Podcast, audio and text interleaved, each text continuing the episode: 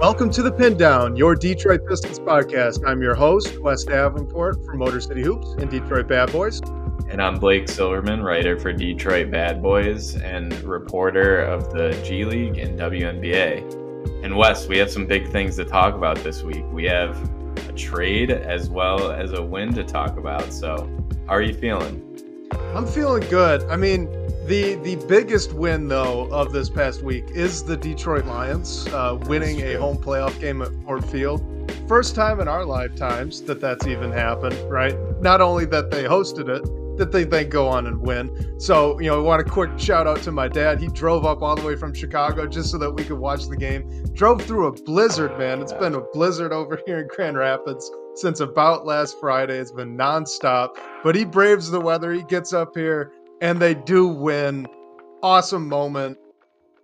Go Lions! Wow, yeah. Sh- shout out to your dad. That I mean, that has to be had to be a great moment. Um, but yeah, it almost feels like surreal. Like now that just because we've talked mm-hmm. about they haven't won a playoff game in our lifetimes or however many years it's been, and now that it's actually happened, I'm just like, it, like it hasn't really hit me yet. So hopefully they keep it going. Um, and that was a great game as well. Couldn't ask for any better storylines, a better game. So yeah, all, all is good in the football world at least.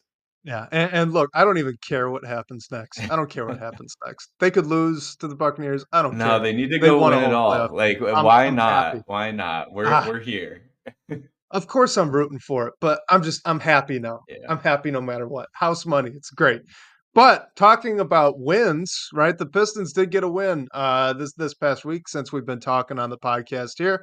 Wanted to go through quickly just the last three games that they've played. So they lost to the Rockets, 112 to 110. They beat the Wizards, uh, 129 to 117. And then they did lose to the Wolves just the other night, 124 to 117. Uh, Blake, there are probably a couple of storylines that we could take out of this one. Um, I, I think the easiest one that you know we can hit on right off the bat is how about Jaden Ivey, man? Yeah, yeah, I think that's the biggest one, and I, I think since those three games that we mentioned uh, was the uh, now it might be in, infamous Monty Williams post game press conference quote where he mentioned uh, that there was like an organizational meeting asking him about how he was using Ivey, why he wasn't getting more on ball reps, and Monty Williams just was like, "Yeah, I have to eat that. I haven't done it," and he said it was the one thing he didn't try. Um, and then we did see more reps with Ivey on the ball, and like the one thing that has stuck out to me with his play, and I feel like it really stuck out against Minnesota, which ended up as a loss, but it was competitive is I feel like he's much more confident or like sure of himself.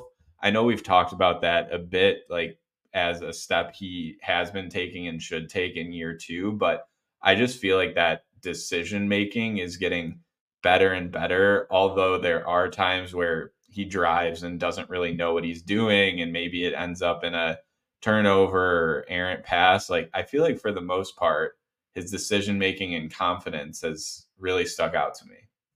I agree. I agree. That was going to be my main main takeaway from it too. So let, let's look at just the last three games. Right against the Rockets, he puts up 18 points, eight assists, seven rebounds. Washington 24 points, six assists, seven rebounds, and then Minnesota 32 points, which tied a career high, six assists, four rebounds. And you're right. You know, it's not just that he's getting the ball more he is. It's not as much as you would think. Uh, I think if we go back and track it, he's really not getting that many more touches. But what he is doing is he's being a lot more decisive, right? So if you look at it, his, his usage rate went up. Usage rate functionally is just a possession ender stat. Okay. So all that means is Jaden Ivey is now ending possessions far more frequently when he's out on the court than he was previously. So I don't know if you want to call that just Cade being out and then him taking more of the baton. If maybe this is coaching where Monty Williams is trying to prioritize getting Jaden Ivey the ball more so that he can make these decisions. But whatever the reason, it's sustainable even when Cade gets back because he's not doing anything. You know, he's he I would say he's probably increased by like 10% the amount of touches he's probably getting just on a, on like a rough estimate. Okay, so because he's being so decisive, when Cade comes back and healthy, which hopefully fingers crossed is going to be pretty soon, you just take that 10% back away from him, but you tell him to keep attacking like he is. Like th- this should be repeatable. It looks very repeatable to me. Am I wrong? No, I, I think you're right too. And I mean, yeah, I think it'll be interesting when Cade is back to see what happens. But I think there's still like you you would be doing a disservice to the team as well as like Cade and Ivey if you don't play them together um, at like a decent minute volume when both of them are available. But at the same time, like if Ivey's usage is going down drastically just because of the return of Cade Cunningham, maybe there is something you can do with staggering. Um, like that's what I thought the idea was when Ivey came off the bench to start the season. Stagger him in with the ones when all the ones go off leave him in a bit to run the second unit. So maybe you can go back to that idea um, but still I, I think you need to play them both together and at least see what happens. And i mean hopefully the production is still there for Ivey. all the defensive attention that cade garners will definitely help with that as well i think Right. Well, you know, you look at playing them together, right? And uh Cade doesn't need the ball 100% of the time. In fact, most of us fans have been kind of clamoring for him to not have the ball 100% of the time. You could actually go back to, uh, I think we talked about it after that New York Knicks game where Cade played off ball almost the entirety of the first quarter, and Killian Hayes was giving him just some very basic passes because Cade suddenly is open on these back cuts and everyone's freaking out like, wow, this looks so great. Jaden Ivey can make that read. It's a very basic read. Jaden Ivey is showing you right now, based on his assist numbers, that yeah, I can make these basic reads. You know, he's not going to be a guy that's, you know, seeing three levels ahead as a playmaker, but he can see what's in front of him.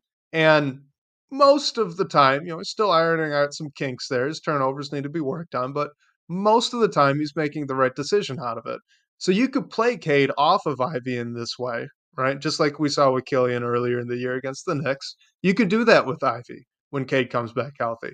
And at the same time, you you look at all of Ivey's touches right now, it's not just straight pick and roll, right? They're running them off handoffs, they're pulling them off curls off the ball on off ball screens, which we talked about recently. They're they're doing all this more creative stuff to get him downhill and to play read and react basketball, and he's excelling at it right now. So I'm really looking forward to to kind of seeing it all mesh back together when Cade comes back and healthy. Because you know, you, you just take maybe four or five pick and roll reps out of it out of uh, Ivey's appetite and put it back to Cade, and everything else stays the same. Like you should, it's still going to be the same Jaden Ivey. Yeah, I mean, really, I think like the biggest thing for me is decision making. Like his rookie season, and I mean, it still happens now. Like he'll be getting downhill and just not know where he's going, or just like moving quicker than he's like making decisions. And I think that has improved drastically. So if that continues to happen, he continues to do what we have seen. Like it, it should work in theory, and especially after what Monty Williams said, like it's a priority or he just has to get Jaden on the ball more. Like uh, we're gonna have to see it when when Cade is back. Like if we don't, there isn't really an excuse for that. Well, you know what he's uh, he's really figured out, Jaden Ivey. That is, um, you know, with, with the decision making, he's really figured out that that change of speed, change of pace dribble, uh, either snaking a ball screen or just even in isolation or in transition. The way he can go from you know, zero to 100, back to 60, and then explode all the way back up is honestly pretty insane. It's gotten him to the free throw line a lot here over this three game stretch. And again, all that is sustainable stuff. It's all stuff he's he's kind of been doing all year, but now we're just seeing a focus on it. And you're right. Absolutely right. When Cade comes back, the focus still should be on Jaden Ivey doing this stuff because it takes pressure off. It takes pressure off of guys like Bojan, mm-hmm. even, or, or Burks you know, they're they're not focal points of the defense if Jaden Ivey can play like this. So it, it can only help everybody on this roster uh, having him playing this way. Uh, why why don't we hit on just one more trend, I guess, over this past week before touching on the trade that did get made, um, and, and, that trade being Bagley Livers in, two seconds for Danilo Gallinari and Mike Muscala from the Wizards. Uh, but just, you know, YouTube user brings it up here. These past three games, they've been competitive. They win one against Washington. They put a good scare into the Rockets and the Timberwolves. A really, really good scare. Jaden Ivey hit, hitting that three uh, against Minnesota to pull them back within two. I believe late in the third, early in the fourth, forcing Chris Finch to call that timeout. Like that was a that was a big shot. That was a big moment. Obviously, it doesn't end how you want, but is, is anything that they're doing right now? Does it feel overextended to you, or maybe this could just be the new standard? I ask you, hopefully. Yeah, I mean, it's tough to say because I feel like nothing is a given with this. Like, like we can't really like mm-hmm. guarantee it after how the season's gone. But I mean, it, it does seem like like we've seen a few competitive games in a row, like we're mentioning. Like it does seem like it could continue to happen. And in theory, once Cade is back, like that should only help with that idea. Uh, we're not talking about the trade yet, but I do think the trade helps uh, rotationally and roster wise in helping us stay in games and just like the ideal how we're making the most out of Jaden Ivey, Ausar Thompson, some other guys on the roster. And we also have the trade deadline in a few weeks. So maybe something else will happen that will bring some improvement to the roster as well. But overall, like I, I really I do think that they can continue to stay in games. I know but I think they play Milwaukee twice this weekend and early next week. So I, mm-hmm. I, think that'll be a good barometer. It's tough to beat the same team twice in a row. So hopefully the Pistons can at least stay competitive in it. Um, so yeah, I, I think those Milwaukee games will be a good test for me just to see if this competitiveness is actually sustainable. Yeah, and you know, kind of wonder if uh if they'll have Cade back by then or or not as well. You know, we're recording now on the 18th. I believe that means if my my counting skills are correct, this is day 9 of that reevaluation time period. So, you know, maybe fingers crossed there's some news coming in quickly. Hopefully He'll be positive. back when he's back. Um, but you don't, know, you, don't rush back, you know. Uh yeah. No, I I agree obviously. And and it's obviously a relief right that this was kind of a uh, he just needs some rest and it's going to heal on its own. There was nothing else that needed to be done. So, uh, absolutely, you know, as much time as is needed.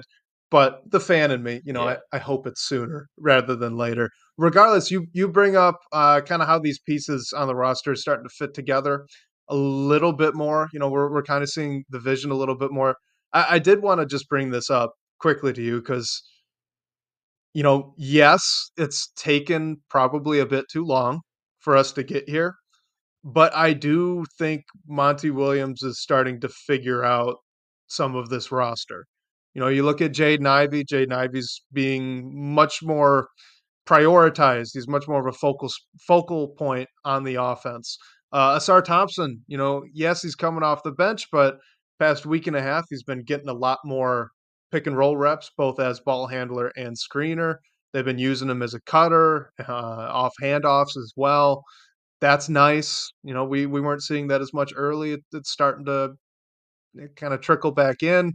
Um, and then the lineups, you know, they they seem to be prioritizing more shooting regularly. Uh, you're seeing a lot less of the three non-shooters um, in any lineup that we saw early on this season. So, you know, you could critique it, right? We're we're here in mid January and we're saying, hey, our new head coach just figured things out. But I mean, for the positive that that is, it seems like we're figuring some things out.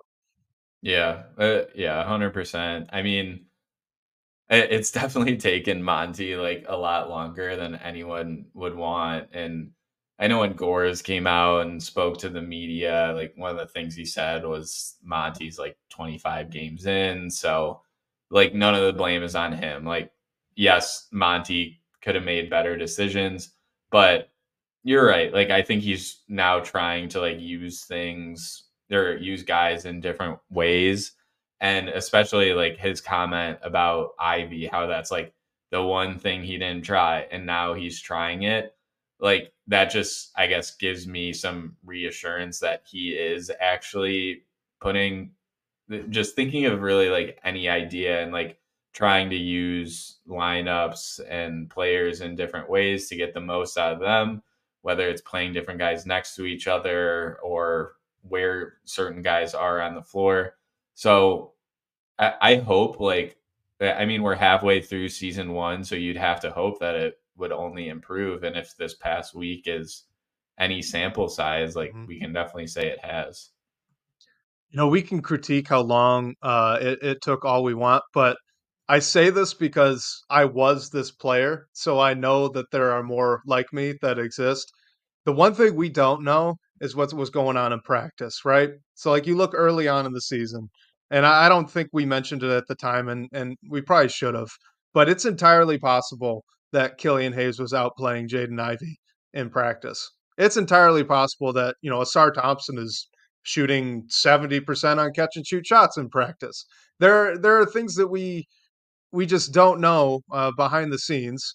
And I can tell you from experience, because because again, I was this guy. I played a lot better in practice than I ever did in the game so it, it just kind of is what it is for for some people and it changes you know at, different levels right? That was more of a college problem to me than it ever was a high school issue um, but I, I have to imagine that it does show up a little bit in the nba too.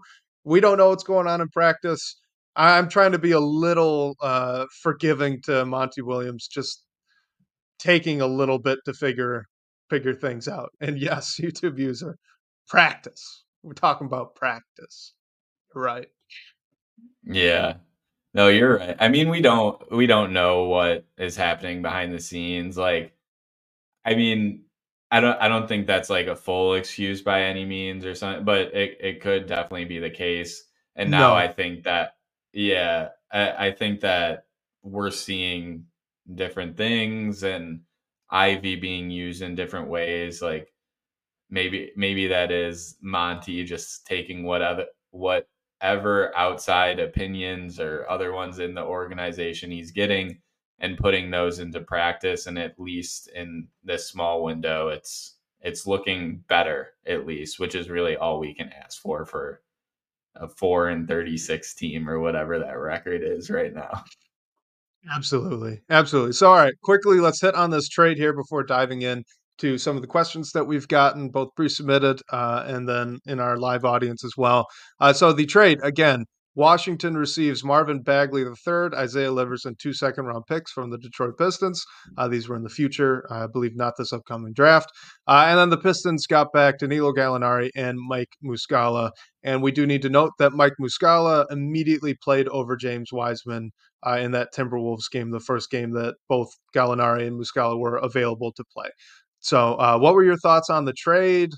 Uh, what were your thoughts on Muscala, who we got to see in some action uh, live the other night? Um, what do you got? Yeah, yeah. I think. I mean, first with Muscala, like I I loved what I saw from him. I feel like it's kind of like a sick thing to say as a basketball person that like I don't know, just Mike Muscala came in and like I just love what I saw from him, but I I thought it wasn't even like as much his production. Like I don't think he even scored, but just like having that stretch big that can play on the perimeter is so big for this team. It's what they needed.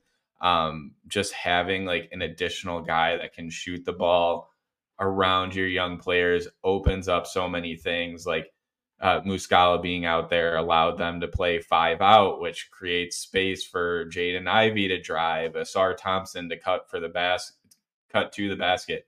It really does so many things for this team, and we, I mean, I, I think he'll be a part of the rotation moving forward, um, and we'll see it what ends up with Gallinari. He didn't play yesterday when he was available. Um, I, I, mean, he's coming off that uh, injury last season, and he wasn't playing much in Washington, so I'm assuming he's just ramping up. But overall, the biggest thing with the trade is the cap space. Getting off of Marvin Bagley is twelve and a half million for next year.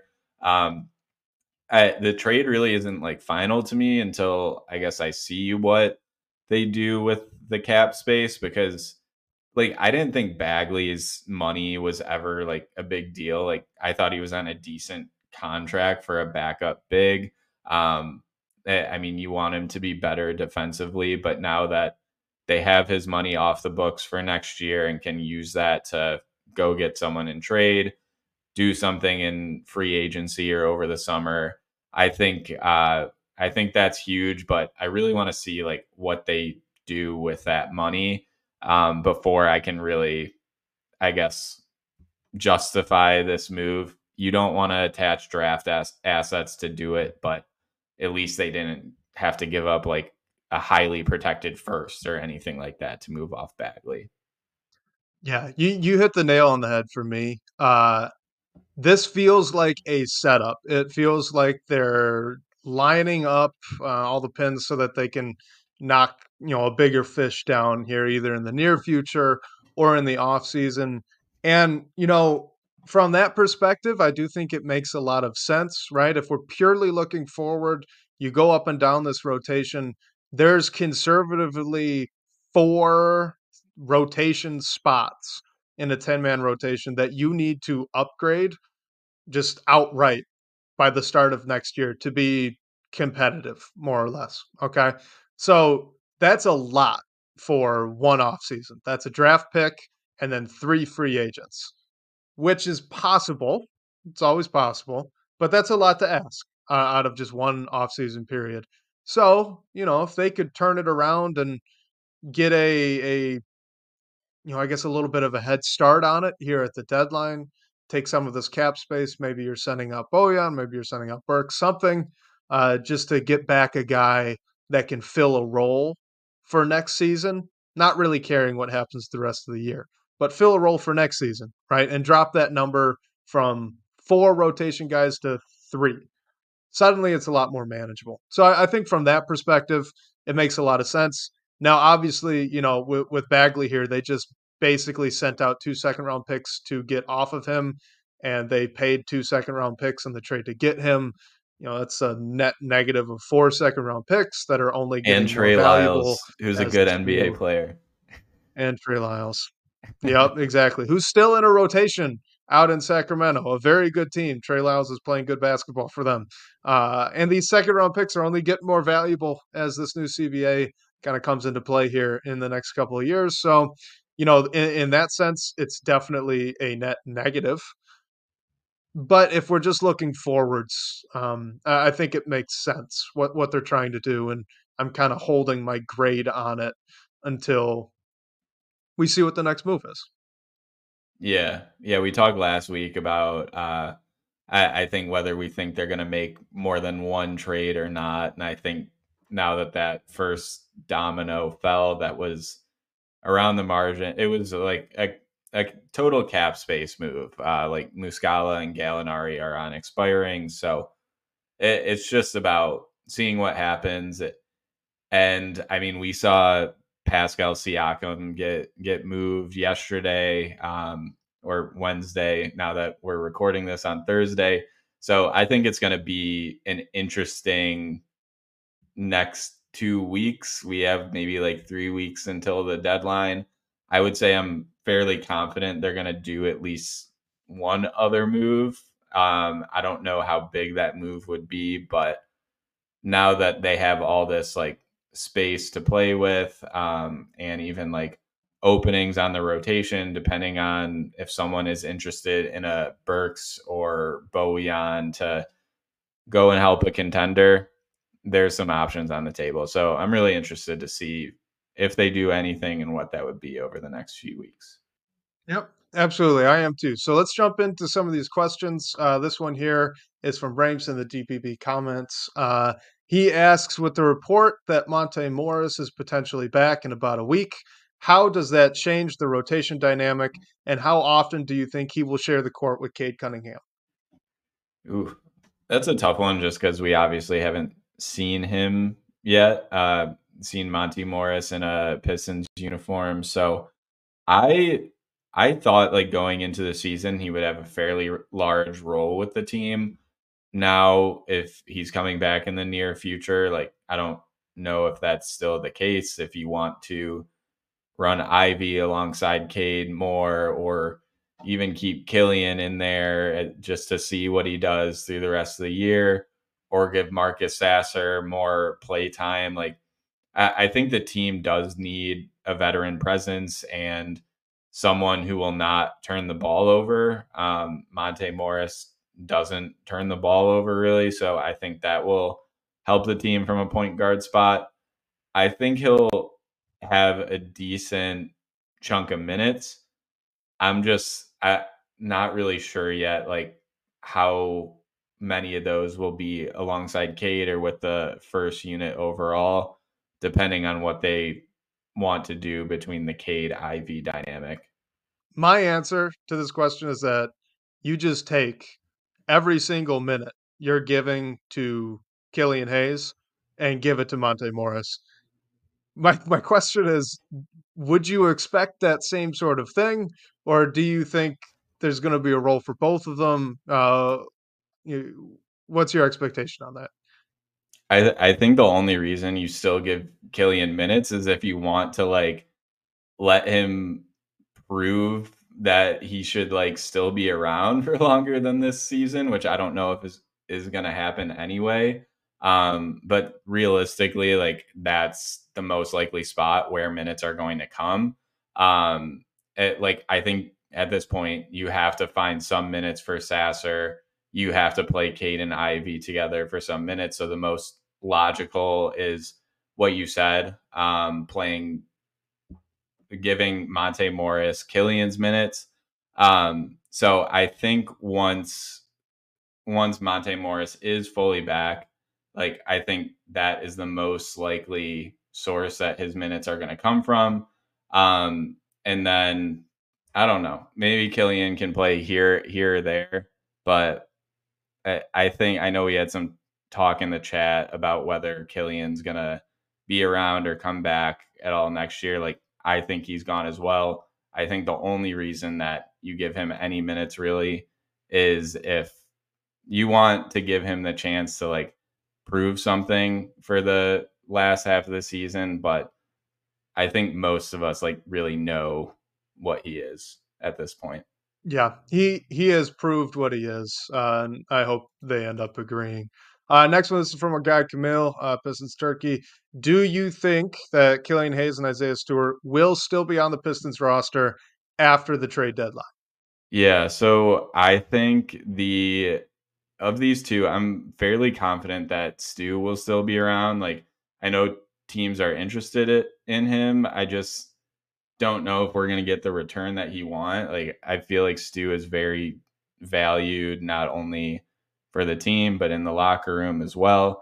Um, so I think the one for me is like is Killian. I, if someone wants to take a flyer on him and um, acquire him as basically like an expiring contract and be their restricted free agent that they can um, resign or part ways with if they want to. Like I could see him heading out in a deal like that.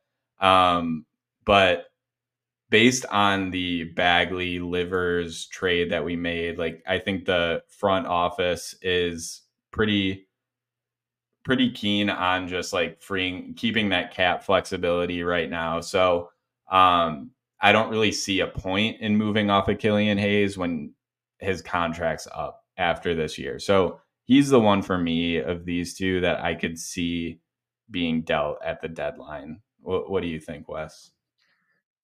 Yeah, I mean, of the two, I would think they would be more comfortable moving on from Killian Hayes. That said, I don't think there's a team in the league that would give up anything of value for Killian Hayes. I mean, you're you're trading in, in this case for the uh, restricted free agency rights, right? In order to get those, he just qualified as a uh, a starter, which means his qualifying offer is a little bit higher uh, than it otherwise would have been. Okay, so functionally, Killian Hayes, in order to keep him and, and maintain that that uh, restricted free agency right, you're going to end up needing to give him a qualifying offer that's more than you would otherwise want to pay him. Okay. So you you combine that with then saying you now need to go trade for him to to get those rights, knowing that the Pistons are probably just going to otherwise not pick up the qualifying offer in the first place. And I don't think that you have any team that's that's going to be willing to to do that and, and make that kind of move. So unless they decide to waive Killian Hayes, which you know I don't know why they would at this point. Um, if he's like the fifth guard, I, I, think he'd be just fine. So if if Morris comes back, you move Hayes out of the rotation. I, I think he sticks it out the rest of the year and then just kind of is, is, out um, next year and, and, doesn't return. Now Isaiah Stewart, you know Blake, like he said, um, there are teams that are interested in him. I know Boston's been poking around. Uh, we, we got that report from James Edwards, and I think maybe Keith Smith mentioned it uh, as well. I'm just not sure what anyone could really put together uh, for for a trade for just Isaiah Stewart, right? If you could go and you, you tell me that there's a, a deal where you could bring back a legitimate All NBA guy uh, for for the Pistons, and that they require Isaiah Stewart to be you know one one of the pieces, then sure, you know I'd probably think about it. But otherwise, I, I think I'd rather just just keep Isaiah Stewart on the roster. Uh, so so jumping on to the next one. This one is from No Frown Motown. Uh, says the Pistons took twelve and a half million dollars off the books next season by trading away Marvin Bagley. What does this cap space ultimately do for them? So, to me, I, I think this is what was so interesting about the trade uh, in in the first place. Right? They got rid of not a lot of long term money in Marvin Bagley, but enough where I believe their total uh, cap conservatively this summer is going to be about 55 to 60 million dollars to spend. Now, now that's if they don't make a move right now. If they just go into the offseason, they they try to um, keep a few guys and get rid. I, I, think the max they could do, I just saw from again uh, a guy Keith Smith was sixty six million dollars if they don't if they just get rid of Bojan Bogdanovic uh, in the offseason because he's functionally and expiring right now due to the way his contract's set up. So I think that they're setting up for a move now, uh, and that move being someone that has a a bigger contract a- attached to them maybe that's a guy like Zach LaVine. I know they've been poking around. Uh, we all know that they've been poking around the the Dejounte Murray uh, sweepstakes as well.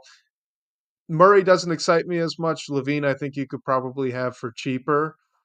But regardless, if you get a guy who's on a larger deal right now at this trade deadline, you get that head start on the offseason. You are down to maybe 30, call it $30 million to spend instead of the 60 that you potentially had before. That's still a lot of money, right? That, that's still a lot of money. They got to spend that cap space somewhere. So my my bet, you know, hopefully, my my my bet is that this is the route they're going to take. They're going to try to get that head start now.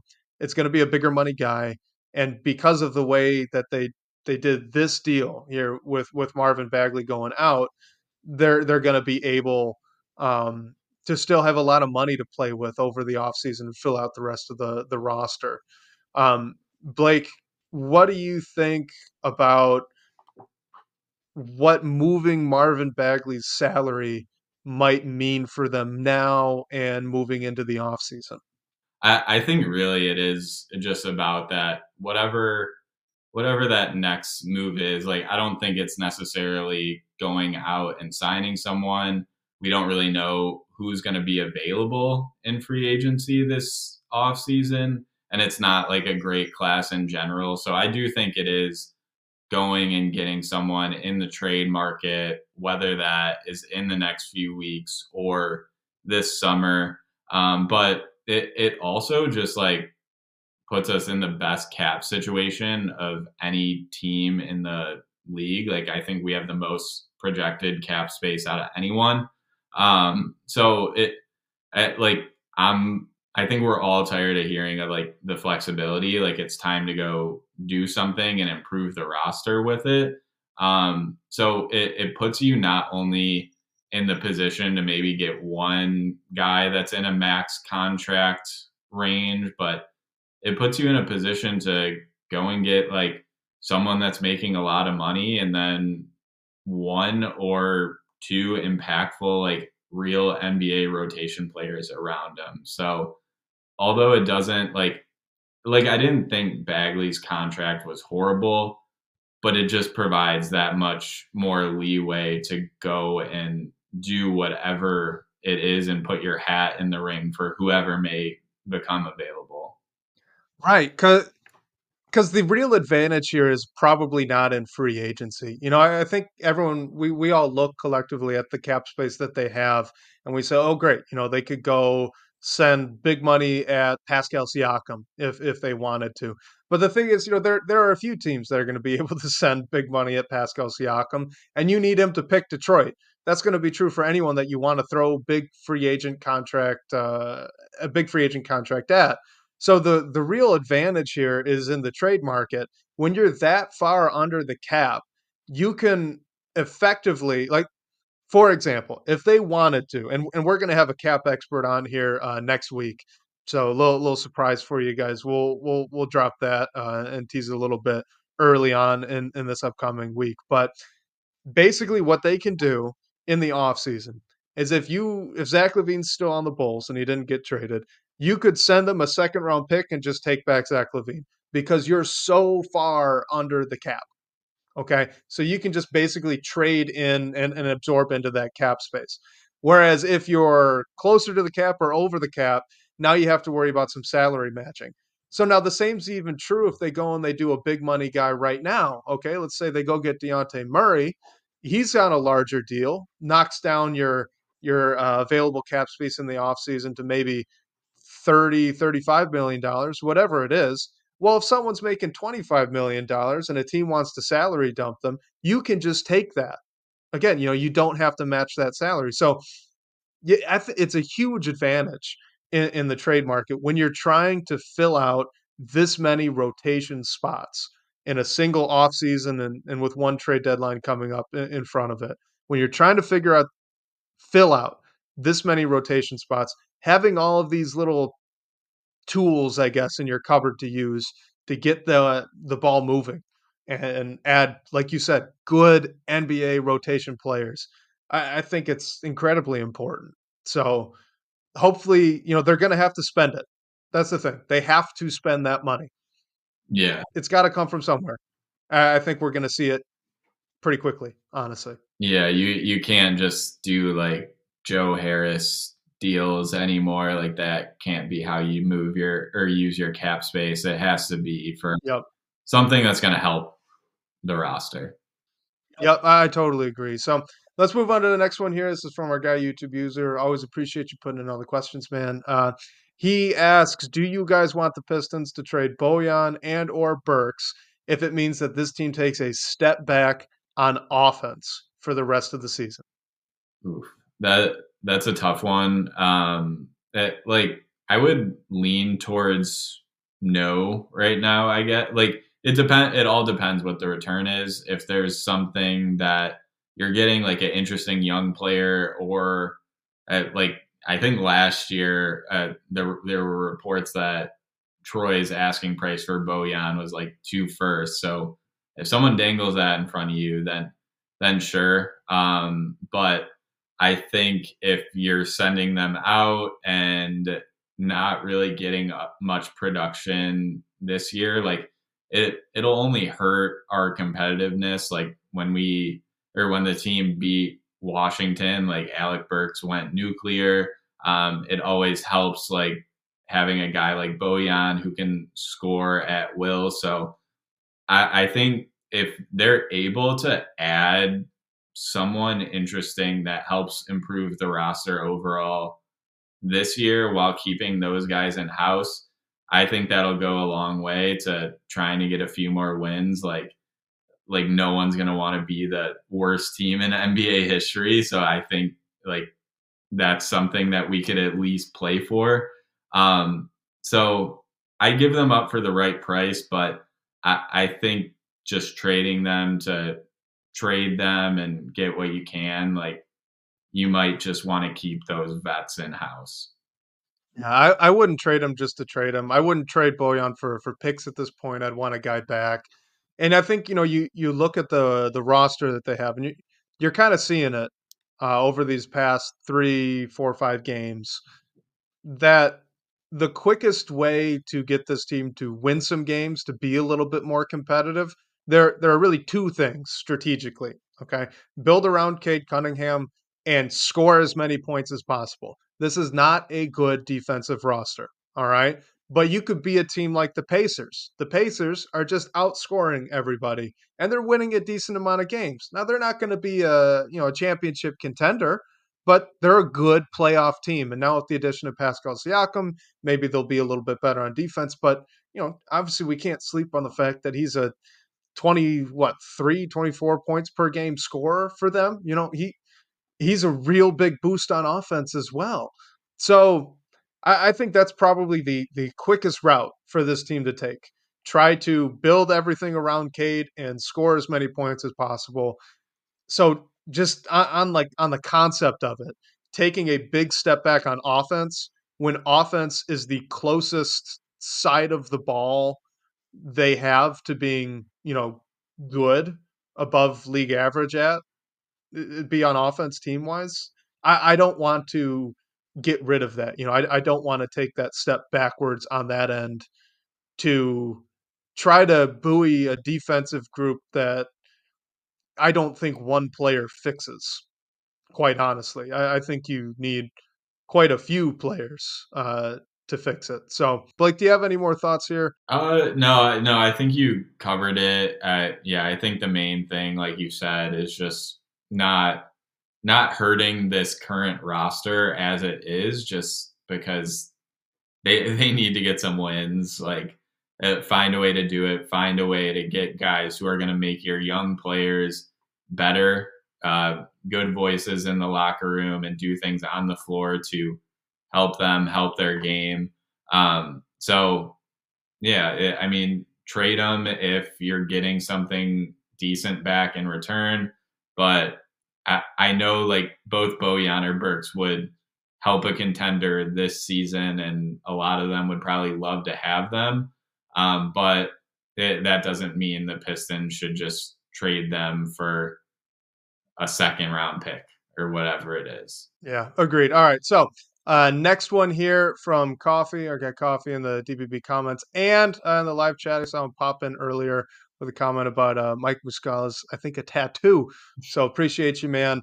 Uh, he asks, "Do you think that Monty Williams is on the same page as the front office?" Which is a difficult question. So I'll let you go first. yeah, yeah. Like you said, I, I guess like we don't truly know, but uh, from what Monty said about Jaden Ivey, and they had that meeting where he uh, it was brought up that Monty needs to play Jaden on the ball before. Like, I mean, maybe they're not, honestly. Um, and maybe that was an eye opening thing for Monty Williams. Um, I, I mean, I think there is a degree of Monty has to like figure out how to make this work with the players that are on the roster. Um, it, like Isaiah Livers was included in the Bagley trade he hasn't been productive. Maybe the front office lost faith in him, and that's why he was the one that was included in that trade, um, which would which would make sense. Um, but overall, like maybe like it's tough because I'm totally just assuming things here. Like I'm sure things happen in his first half of a season that maybe he thought was going well. Maybe he thought he was on the same page with the front office, but then they had that meeting and they weren't, and now they're changing it. So it's tough to say, but hopefully this organizational meeting, ho- hopefully those are happening more. Hopefully they're talking about those things. So everyone is just making the most out of this roster and helping these young guys develop in this wash season. And and obviously we're all just taking guesses at this, right? I mean, nobody knows. No one's got any insider information. I do think it's really important to kind of see that this is two-sided, right? it's not just one sided. We we've been talking about this for a while, right? You look at this roster and you try to put together a group that is good at defense, right? As a unit, a five man unit that can defend the other team's five man unit. Well, they're not going to shoot and they're not going to be good at scoring the basketball. And you can flip that around too, right? If you want to put together a unit that's pretty good at scoring, pretty good at shooting, well, none of them are are really good defenders. So, as easy of an out as it would be to to just say, you know, Monty Williams, he's doesn't know how to use the roster. He's not on the same page as the front office. Like there, there's a lot of roster building issues that have also gone on here, right? You know, you if if Monty Williams played this rotation perfectly from the start of the year, how many more wins do we think that they have given given the injuries that they did? You know, are we talking four, five? We're not saying it's not 20. You know, they're not going to be in the play in. They're still going to be one of the worst teams in the league. And that's just because of how this roster was constructed. Uh, and, and, you know, maybe the the vision, you know, maybe the blinders were on whatever you want to say from a front office perspective. They they calculated wrong on what it was going to take this season to to take the step they wanted to take. So, you know, there I, I just want to point out that there are two sides to it, right? You know, maybe Monty might not be on the same page with the front office, but if that's true, then the front office is definitely not on the same page as, as Monty is either, and it's both of their faults. If that's true, and we we don't know that it is, but if that's true, it's a it's a two sided coin hundred percent. And I, I hope like I thought the I guess transparency that Monty disclosed they had this meeting was cool. So I don't know if he'll ever be in like a situation to talk about that stuff more, but I I, I hope they're I hope they're talking, especially when things are going the way that they are and the way that they have been. Yeah, no, I, I agree. And you know, like you said, those those organizational meetings they, they might be a good thing, right? They don't have to be bad. Um, all right, so this is moving on to our next question. This is from Harry uh, in the YouTube chat. As would you guys uh, take on Andrew Wiggins from the Warriors with his you know bad year so far and the big contract that they have that he has? If they included a pick, uh, would that even be possible? Yeah, and I, I think it's possible. I mean, it it depends like if we're trading for him at the deadline i'm sure golden state would want like bojan or burks back. Honestly like someone that can help them turn it around this year. Um wiggins his salaries in like the 25 a year range. So like yeah it's a lot of money but it also doesn't take all your cap space depending on if you retain Bo Bojan next year and like what you decide to do. So maybe it takes you out of the running of guys who make even more money. Um, but I would do it. Like I think he's a wing that could help this team. He's definitely had a bad year, so the thought is maybe he could turn that around in a new situation. Um, and I mean, especially if they include a pick, like draft assets are always good to accumulate, especially after we just sent a couple out. So I I would I would do it. I, I think it's a decent player that you can bring in and see um, if he helps this team. Just the adverse to that is what he just signed an extension last year, so you're going to be tied to him for a while. And if it doesn't work out, then you're going to have to figure out a way to get off his money eventually, which won't be easy. Yeah, I would I would think about it. Uh, you're right. You know, I do think he's a wing that would help this team. He's big. He can kind of shoot. You know, obviously he's been cold this year, but he's got a history of being a an okay to, to good shooter. Uh, and he is a good defender. He he is a good wing defender. So, you know, I would think about it. I don't know if his contract is large enough that they would need a pick to offload it, especially with the way that the cap is going to start jumping over these next couple of years. Um, you know, you, said he's at 25.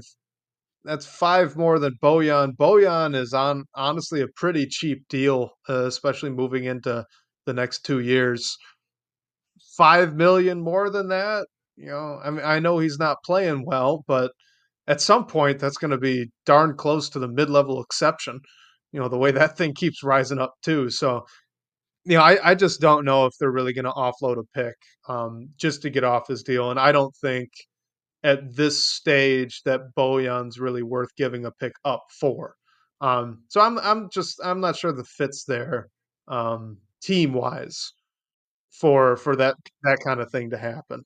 Yeah, and the uh, another issue with Wiggins' contract is um, he has a player option, and I believe it's 26, 27, mm-hmm.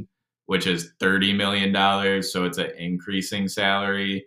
So if things like really don't go well once he's in house and he has that player option in a few years, like that's going to be really hard, a hard pill to swallow, or like a hard thing for to try and get another team to take on.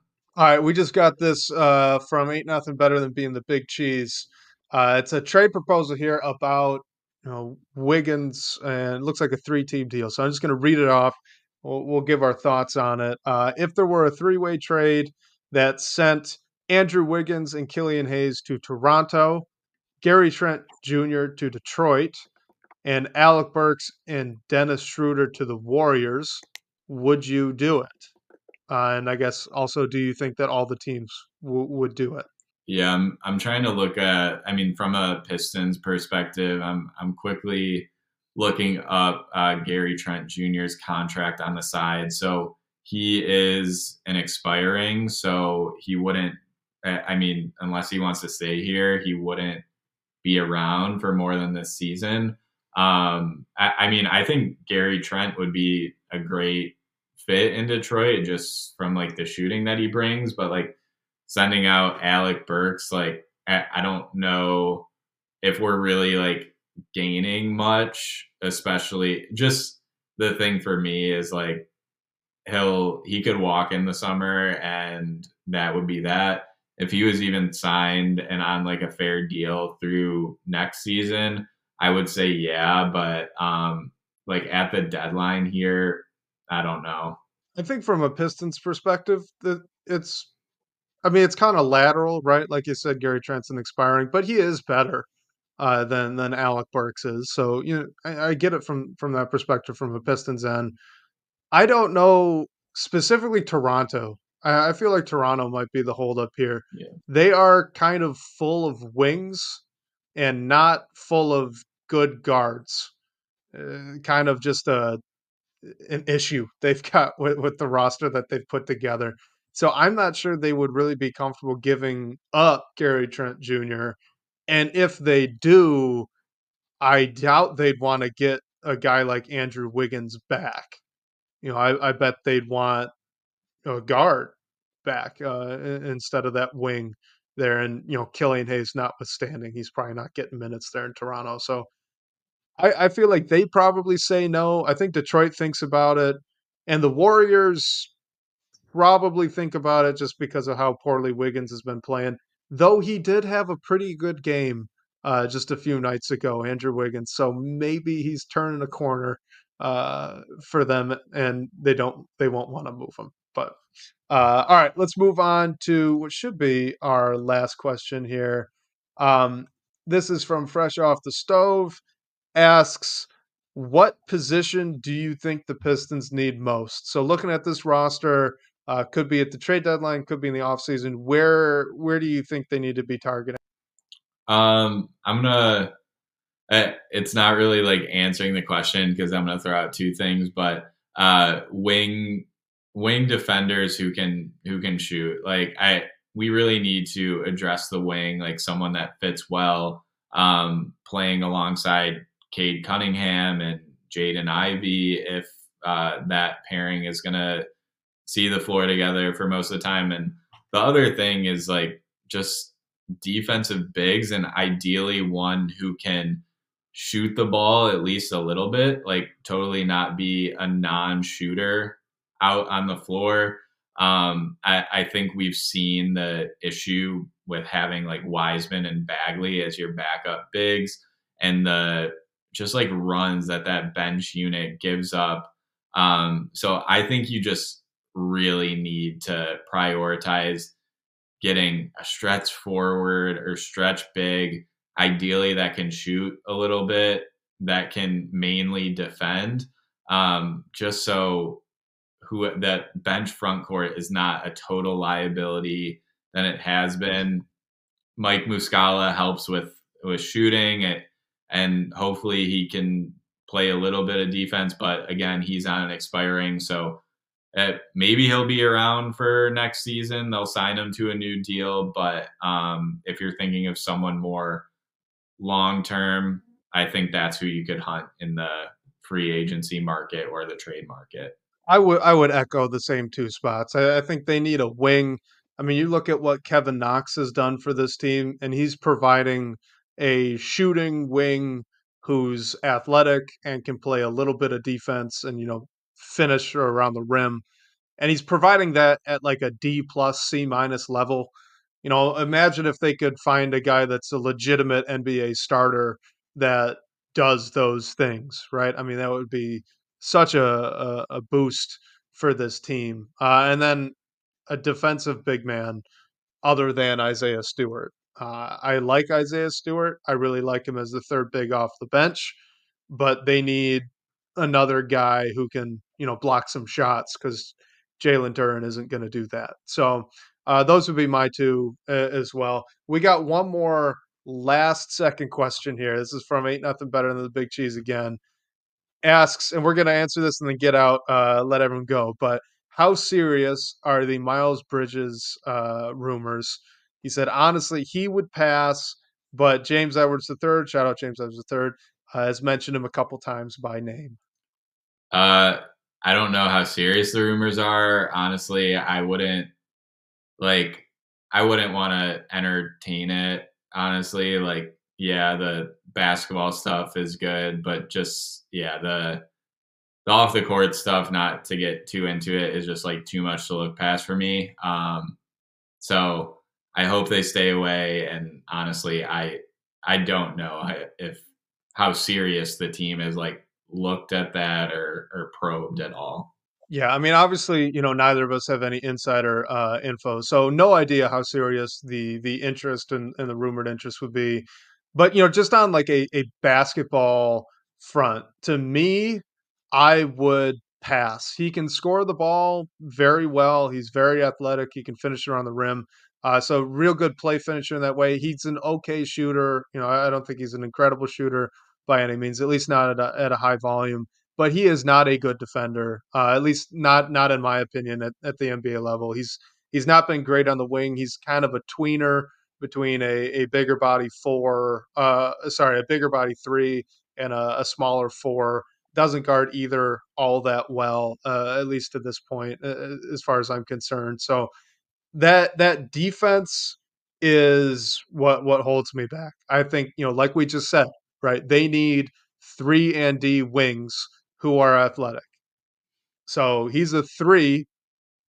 He can shoot the three, and he's athletic, but he does not play defense. So I would I would just pass on it um, right now. I mean he he's obviously a very good basketball player, right? And if you could if you can you know surround things around him to cover up for that defense, it, it would be better. It'd be more interesting. But the Pistons just don't have that apparatus to do so uh, right now. So I would pass. And yeah, uh, Harry brings up Royce O'Neale.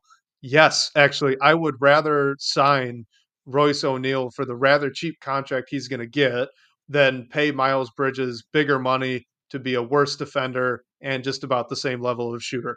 Um, I would just prioritize that wing defense um, along with the shooting, assuming the shooting.